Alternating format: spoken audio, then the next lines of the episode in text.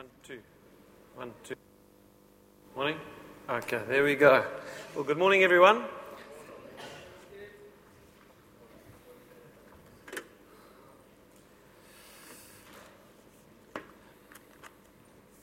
Well, it's, it's been a great privilege to be with you for uh, the last seven weeks. Uh, I was with you for five of the last seven, and privileged and blessed to be able to hear Tomo preach on two of the people that encountered Jesus. Tomo did a great job on uh, Nicodemus, and then I thought an exceptional message on Zacchaeus uh, was that last week. Um, and if you didn't hear that message, I strongly want to encourage you to go and download it and have a listen to it.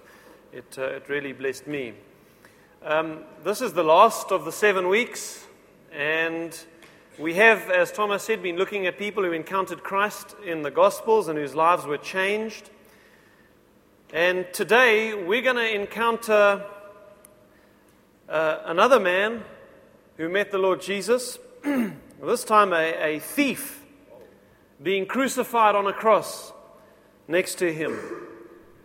And uh, we're going to go to Isaiah chapter 53 to kind of lay the foundation for what we're going to share today. And if you want to turn there with me, Isaiah 53, we will just read the second half of verse 12 of Isaiah 53. And before we do that, let's, let's pray for the Lord's blessing on His word this morning. Our Heavenly Father, we come to you in Jesus' name. We come to preach of Jesus' name. We come to lead sinners to the cross of Jesus. We come to find uh, an ability to see by the Spirit the Lord Jesus raised from the dead. We come to your word, which is Jesus. And we come to all this, Lord, dependent on the moving of your Holy Spirit. So, God, I want to pray that you would speak to each of us. And maybe that's a prayer you want to pray in your heart this morning, even if you've never known the voice of God speaking to you, that you may want to pray with me this morning. Lord, speak to me from your word this morning. Speak to me. If you're alive, speak to me. And I pray you do that very thing in your grace. And you be gracious to us all because we need it, Lord. Amen. So, the second half of Isaiah 53, verse 12, says this uh, Isaiah was prophesying of the Messiah. This is one of the most staggering prophecies of the Jewish Messiah in the Old Testament. Isaiah is prophesying 700 years before the birth of Christ, and yet by the Holy Spirit, he sees into the future. He sees a vision of the coming Messiah, the Savior of God's people, the promised King of Israel, who would be none other than God Himself.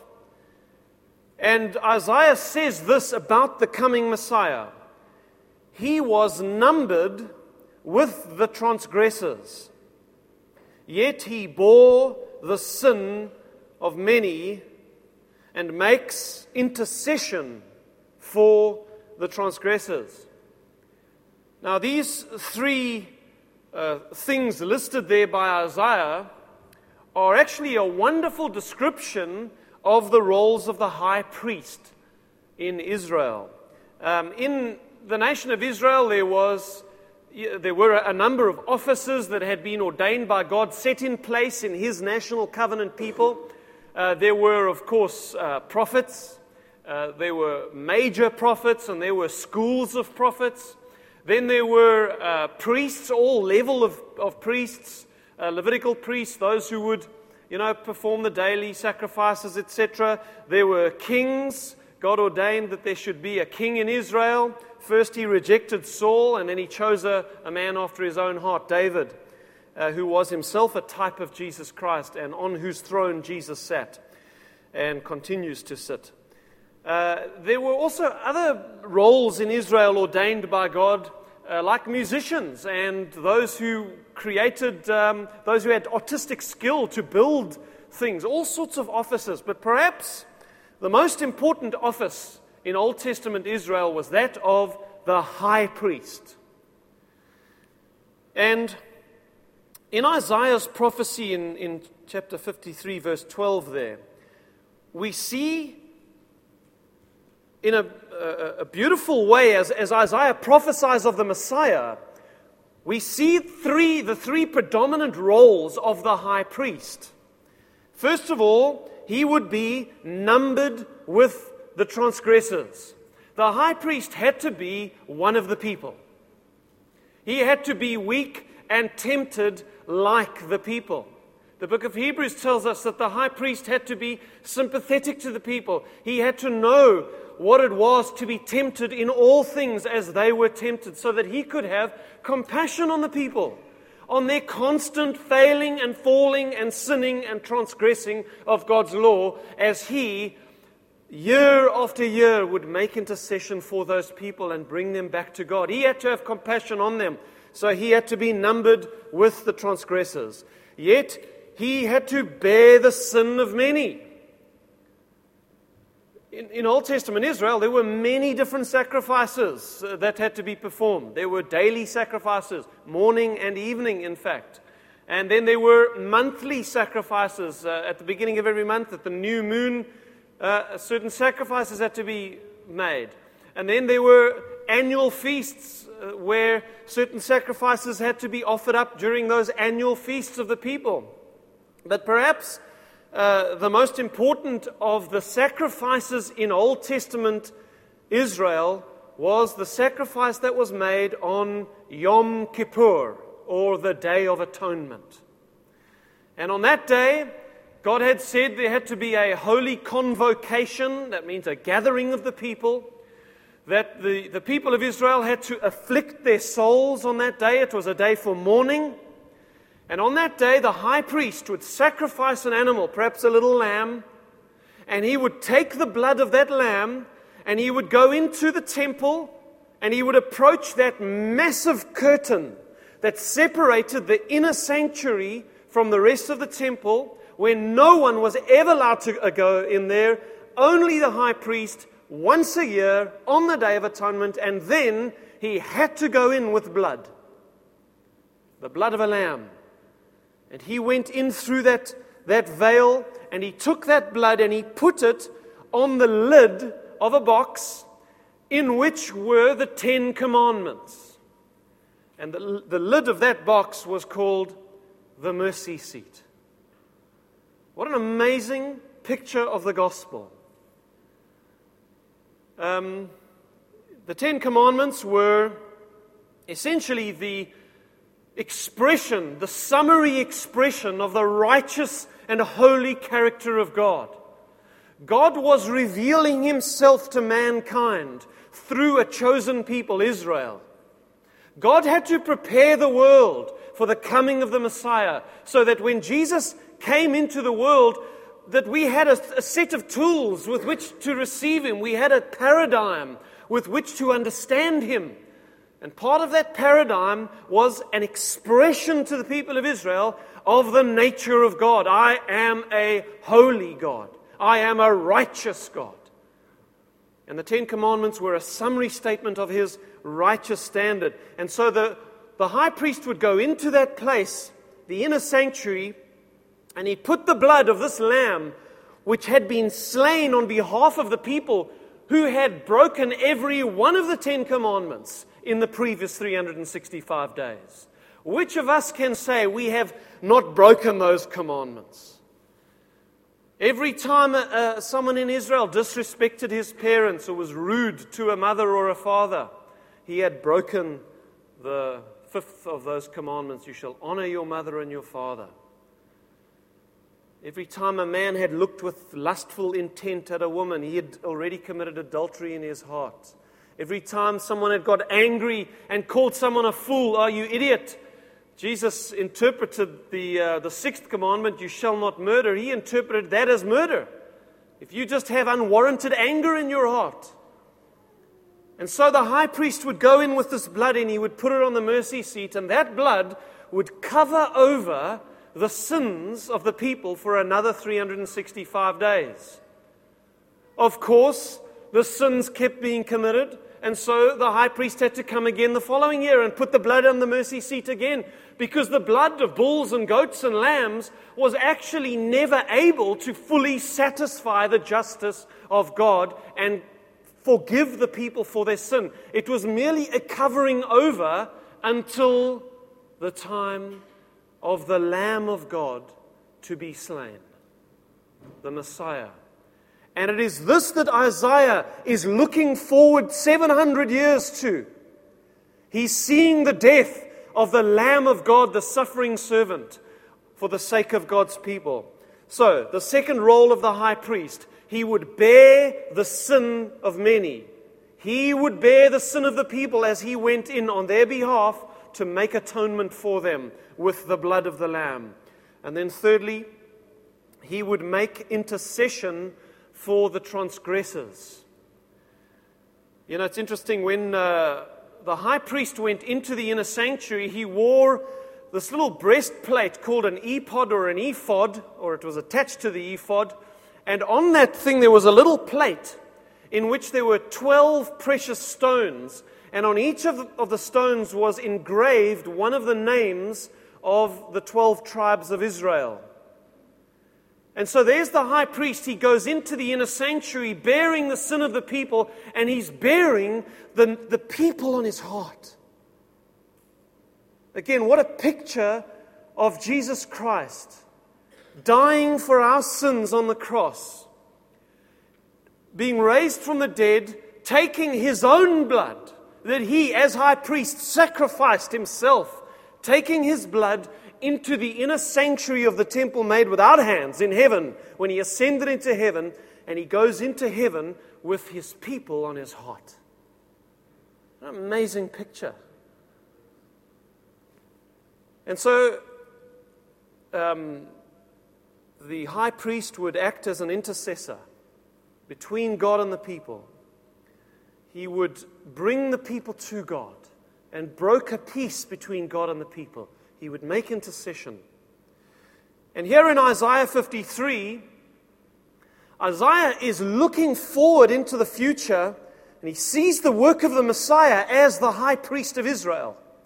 And he uses what we call proleptic language or prolepsis. Uh, what is prolepsis? Well, prolepsis is a language or a literary device where you use the past tense when you are speaking about something that is yet to happen in the future. So let's think of an example of proleptic language in modern times. Uh, when a, when a, a condemned, a man condemned to death is led out of his jail cell to the place of execution, what do they shout before him as he goes? Dead man walking. Dead man walking. Well, I mean, he's not really dead yet, is he? But he's as good as dead.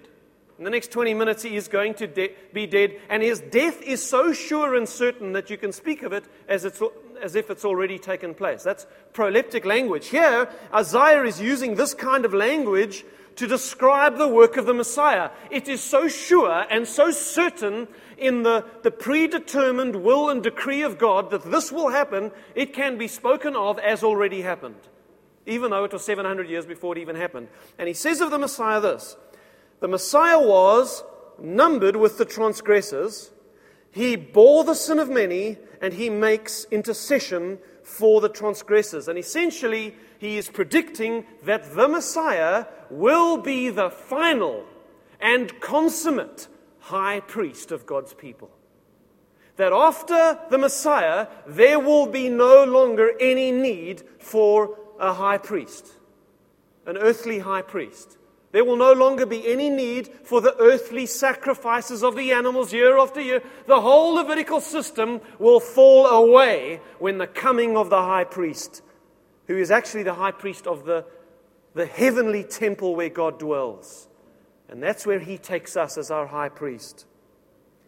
Now, today we're going to read the story of how Jesus graciously saved a foul, scoffing, blasphemous sinner literally moments before both of them died. And I want you to see in the story this morning perhaps the most powerful display in all of Scripture of Jesus Christ fulfilling the prophecy of Isaiah and acting in his role as high priest of his people. We see it so beautifully in the life of this condemned sinner who was being crucified next to him. That as Messiah, as this man's Messiah, he would be numbered with this transgressor. Actually, be nailed on a cross between two criminals. He was numbered and he died as a criminal with transgressors. He bore the sin of many and he bore this man's sin. Amazing picture. Jesus dying on the cross, not for his own sins, but for the sins of his people, and this man dying next to him. But Jesus is busy suffering for his sins. He bore this man's sin as his high priest, and he made intercession for this man. He actually brought this man to God.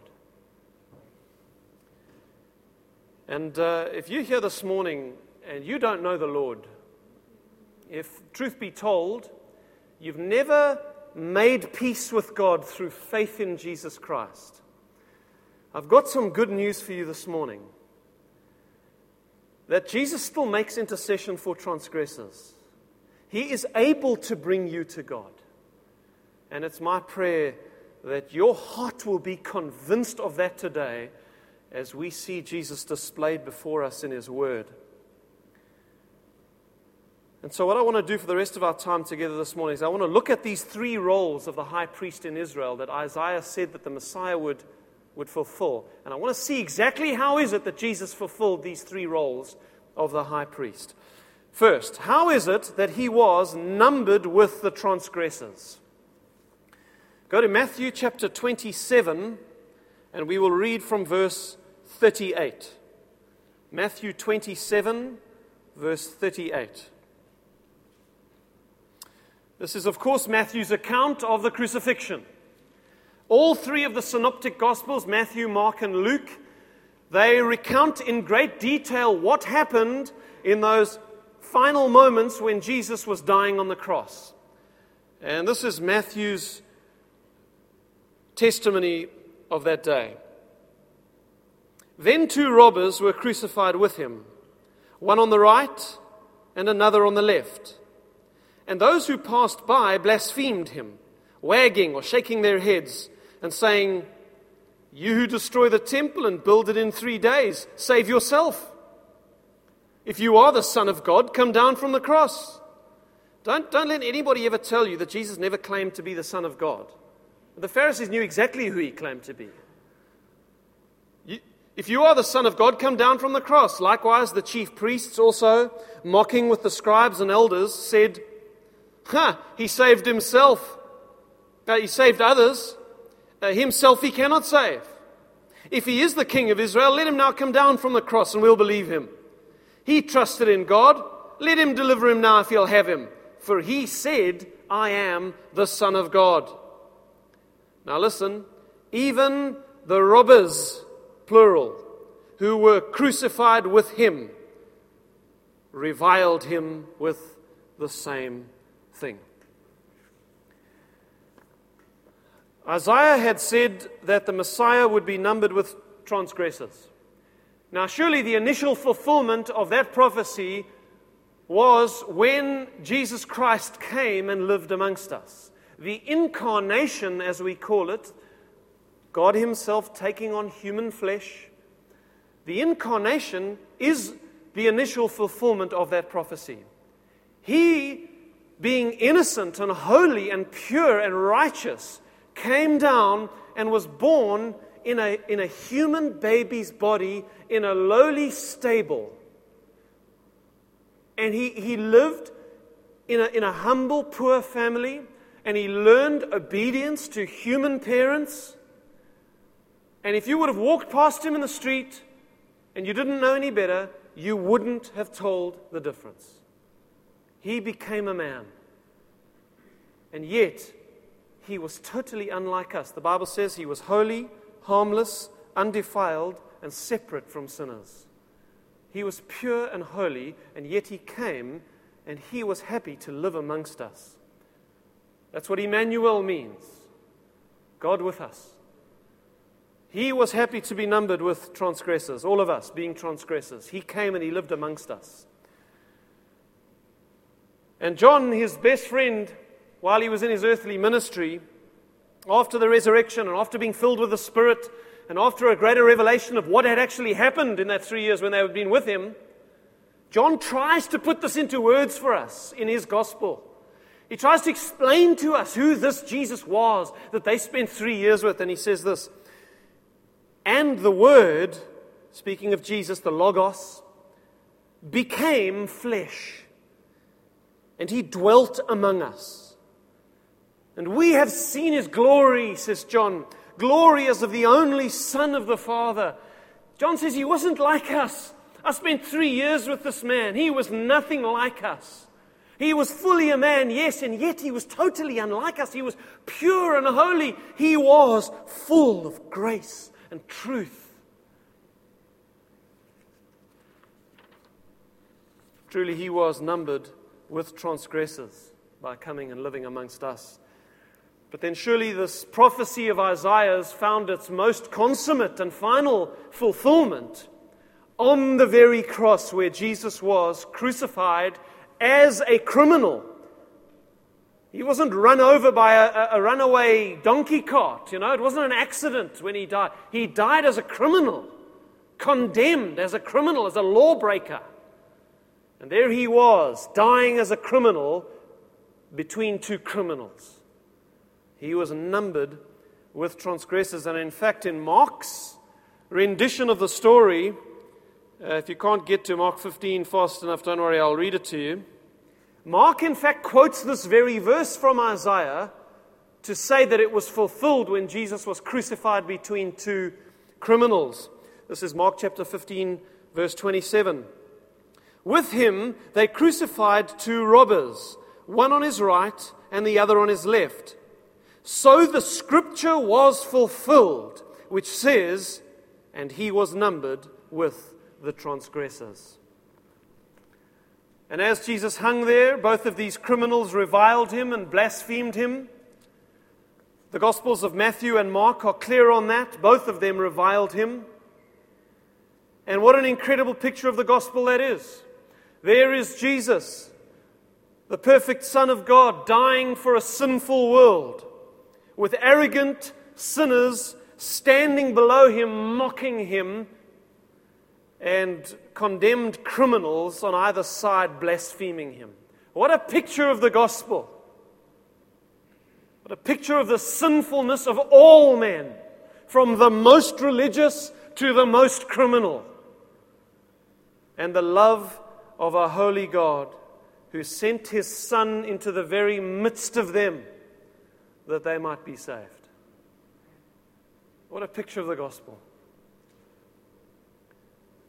And so it is that as we look at Isaiah's prophecy, we see that Jesus fulfilled the first of those requirements of the high priest. He was numbered with the transgressors. He lived amongst us and he died amongst us. Secondly, how is it that Jesus bore the sin of many? Well, you don't have to be around evangelicals like us for very long before someone will tell you that Jesus didn't die for his own sins. He died for the sins of others. Though he died as a criminal, he was dying for the transgressions of other people. I came, said Jesus, to give my life as a ransom for many. You know, we live in a Western world that has an epidemic ignorance of the seriousness of sin. We just don't take sin seriously in our culture. We live in a, in a Western culture which is entirely and thoroughly hedonistic. It is all about my pleasure and what I want to do. And if, and if I want to do it and it gives me pleasure, then I have the right to do it. That is the mantra and the swan song of the Western world that we live in. It's about me, my rights, and my pleasure. If I want to marry a man, I have the right to marry a man because that's what I want to do regardless of whether God has a right to determine what marriage constitutes or not. And we could say the same thing for many of our generations besetting sins. We just don't take sin seriously.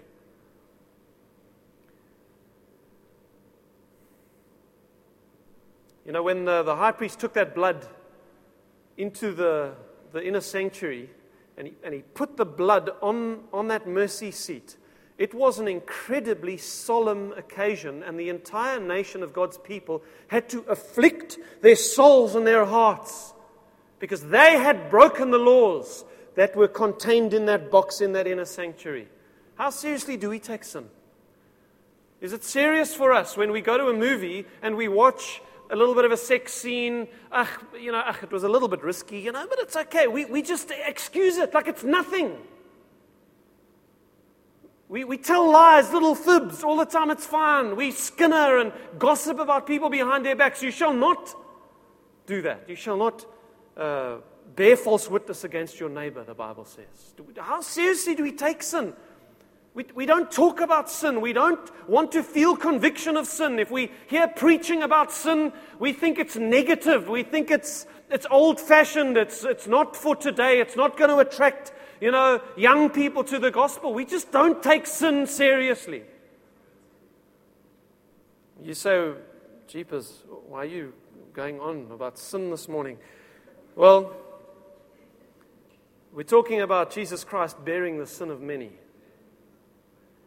And until you understand the seriousness of sin, you won't understand the seriousness of what it meant for Jesus to have to bear the sin of many. What it, what it meant for him to actually have to go to that cross and take the sin that we have committed upon himself, the hell that he had to go through to absorb God's wrath for that sin. We'll never understand the cross until we understand the seriousness of sin and how serious God is about sin. You know, the Bible says when Jesus returns, the wicked who have not received Christ, who have not received forgiveness, they will literally they will see him coming and they will cry out to the rocks and the mountains to fall on them and crush them to hide them from the wrath of the lamb. That's how serious sin is. And how great was christ's agony on the cross. How great was the hell that he suffered for us the sin bearing servant of God. They say that crucifixion is still to this day the most painful form of death ever invented. It was uh, invented by the Persians in about 300 BC. Uh, it was taken up large scale by the Romans then in about 100 BC, so that by the time they put Jesus on that cross, the Romans knew exactly what they were doing. They say that when a man was crucified, Within the first 20 minutes, they would stretch him out so far, and then he'd be hanging with all his weight on his stretched out arms. Within the first 20 minutes, his wrists, elbows, and shoulders would all dislocate. And his arms would stretch nine inches further than they were supposed to. And he would hang there.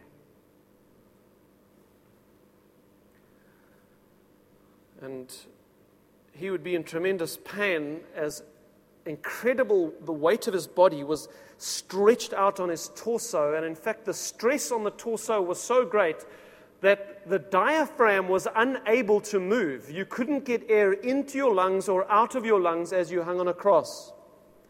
And so what you had to do in order to breathe you had to lift yourself up on these dislocated limbs to be able to get a breath in and then get a breath out not only that, but Jesus had been whipped mercilessly to within an inch of his life before they put him on the cross, whipped so badly, the Bible says, that you could count his bones.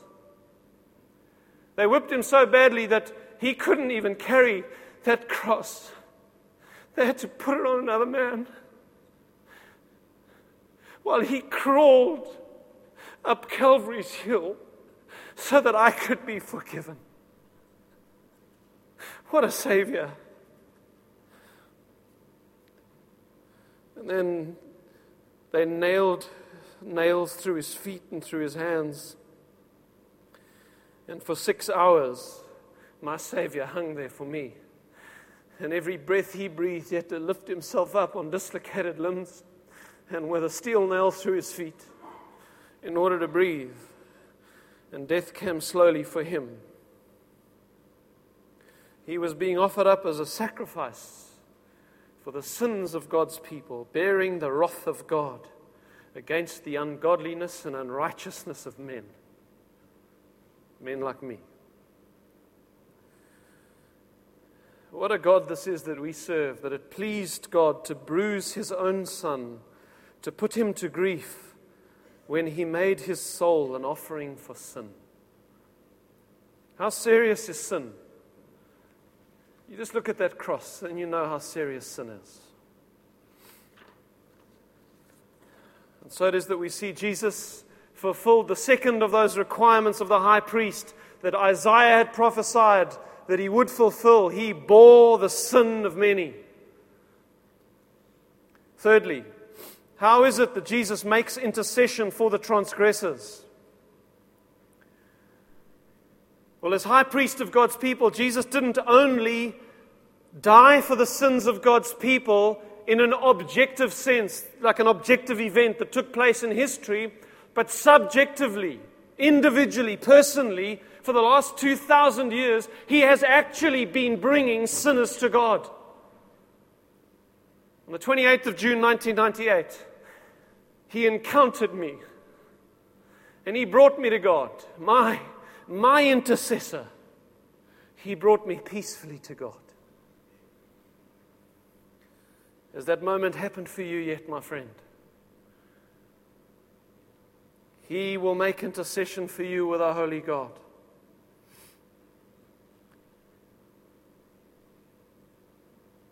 You may say, How is it that we are to be saved? How is it that we are to find our part in the intercession of this great high priest that can bring us to God and bring us peacefully to God.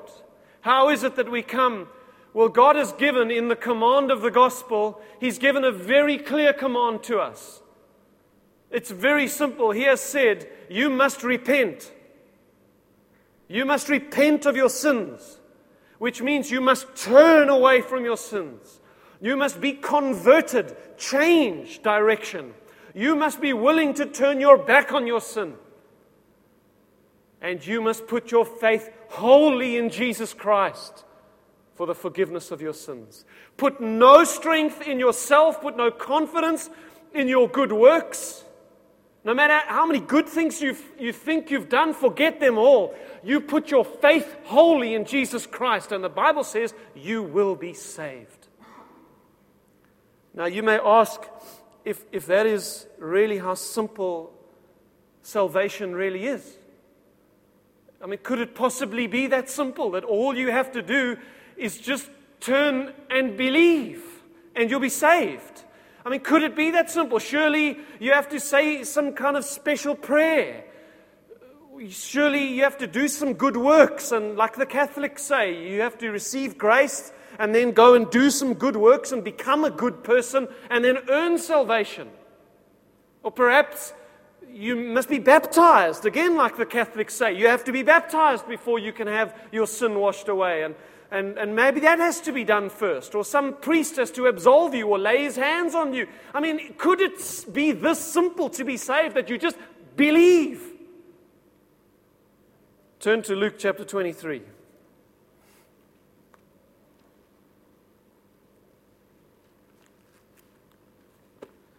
We're going to read from verse 39 together. This is now Luke's rendition. We've looked at Matthew, we've looked at Mark, now we're going to look at Luke's account of Jesus' death on the cross. We will read from verse 39 of Luke 23. Then one of the criminals. See, now Luke gives us a strange and unique insight into something that happened that day on the cross. Matthew and Mark are silent about this, but Luke gives us a little insight into something else that happened, and it is so precious. One of the criminals who were hanged blasphemed him, saying, If you are the Christ, save yourself and us. But the other, answering, rebuked him, saying, Don't you even fear God? Seeing you are under the same condemnation? Are we, uh, and we, indeed justly, for we receive the due reward of our deeds. But this man has done nothing wrong. Then he said to Jesus, Lord, remember me when you come into your kingdom. While one man persisted in his, his anger and his rebellion and his sin and his blasphemy, he continued blaspheming Jesus. The other man, who shortly before this had been blaspheming Jesus and cursing him, suddenly comes to his senses. And he admits his guilt. He repents. He admits his guilt. He says, We are suffering justly. We are receiving what we, what we are due because of the, the deeds that we've done. But this man, then he justifies Jesus as innocent. He says, This man's done nothing wrong. And his eyes are opened in a moment by the Holy Spirit. That's what regeneration does, opens your eyes to see what you could never see before. By faith, he calls Jesus Lord, and then he, he speaks to Jesus as being the king of a heavenly kingdom. The Bible says that no one can say that Jesus is Lord except by the Holy Spirit. And here we see the sovereign, gracious will of God. Suddenly, this man's eyes are opened and he sees Jesus before him, bleeding and dying as Jesus was, and yet he still sees him as the pure, holy Messiah of God and as King of God's eternal kingdom. And he sees Jesus as the one who holds eternal life in his very hands. I mean, this man's faith was absolutely astonishing. Jesus was sweating and groaning and bleeding and dying, and nothing could have been weaker or more despised than the body of the Messiah as it was crushed for our iniquities. And yet, this man looked at Jesus and he saw the King of the universe. John Calvin, quoting this scripture, speaking of this man's faith, listen to what Calvin said. How acute must have been the eyes of his mind, by which he beheld life in death, exaltation in ruin, glory in shame, victory in destruction, and a kingdom in bondage. And as he looked, he, he just asked for mercy. He, just asked for mercy. There was nothing else he could do. It was too late for this man. He couldn't go and perform any good works. He, he couldn't go and be baptized or have someone lay hands on him or say some special prayers for him. Jesus couldn't even reach him to touch him. All he had was a, a simple, humble prayer of mercy. Jesus, remember me. Just remember me when you come into your kingdom. I don't even understand all of what that means, when this kingdom is, where it is, how it comes. I don't really understand. All I'm asking, Jesus, just remember me when you come there. Could it be so simple to be saved? Let's read the response of Jesus. Verse 43. And Jesus said to him, Assuredly, I say to you today, you will be with me in paradise. Hallelujah. Is it so simple to be saved? Hallelujah. Jesus is ever graceful, ever ready to forgive the most hardened, blasphemous criminal. There's hope for you, my brother. There's hope for you. I don't care what you've done, I don't care. Jesus is ready to forgive you. Will you repent and come to Him? Will you pray a simple prayer of repentance and just ask Him for mercy? Whoever comes to me, said Jesus, I will in no wise cast out. But if you call on my name, you'll be saved. You say, How do I know that the gospel is as simple as we say it is? That everyone who just prays a simple prayer of faith in Jesus is forgiven of everything they've ever done and everything they ever will do. How do we know it's that simple? Well, was there ever such a simple prayer for forgiveness prayed than this dying man next to Jesus. And yet Jesus assures him, You'll be with me in paradise today. What an amazing thing.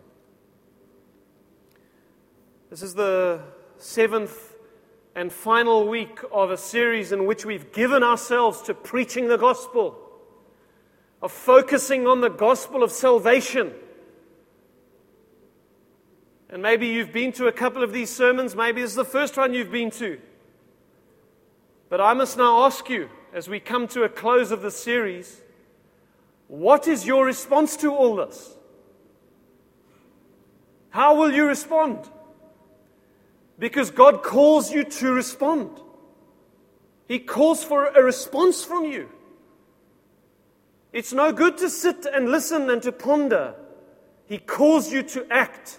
He calls you to come to Him in faith. I've done my best this morning to display Jesus to you as being numbered with transgressors. He lived amongst us, He died amongst us. I've tried my best to explain to you how he bore the sin of many, that he was sacrificed on behalf of God's people, that they might not receive the wrath of God. They might be set free and pardoned because he took the punishment for us. And I've tried my best to demonstrate to you that he makes intercession for transgressors, that no matter what you've done, you can come and he will receive you if you will only come. Will you come?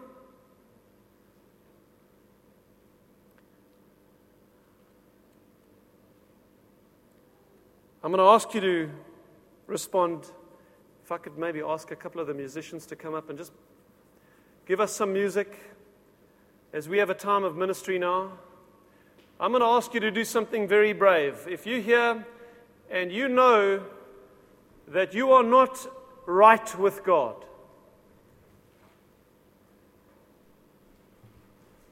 I don't know how to convince you of that. Only the Holy Spirit can convince you of that, that you are not right with God, that you still need to come to Jesus and be forgiven of your sins.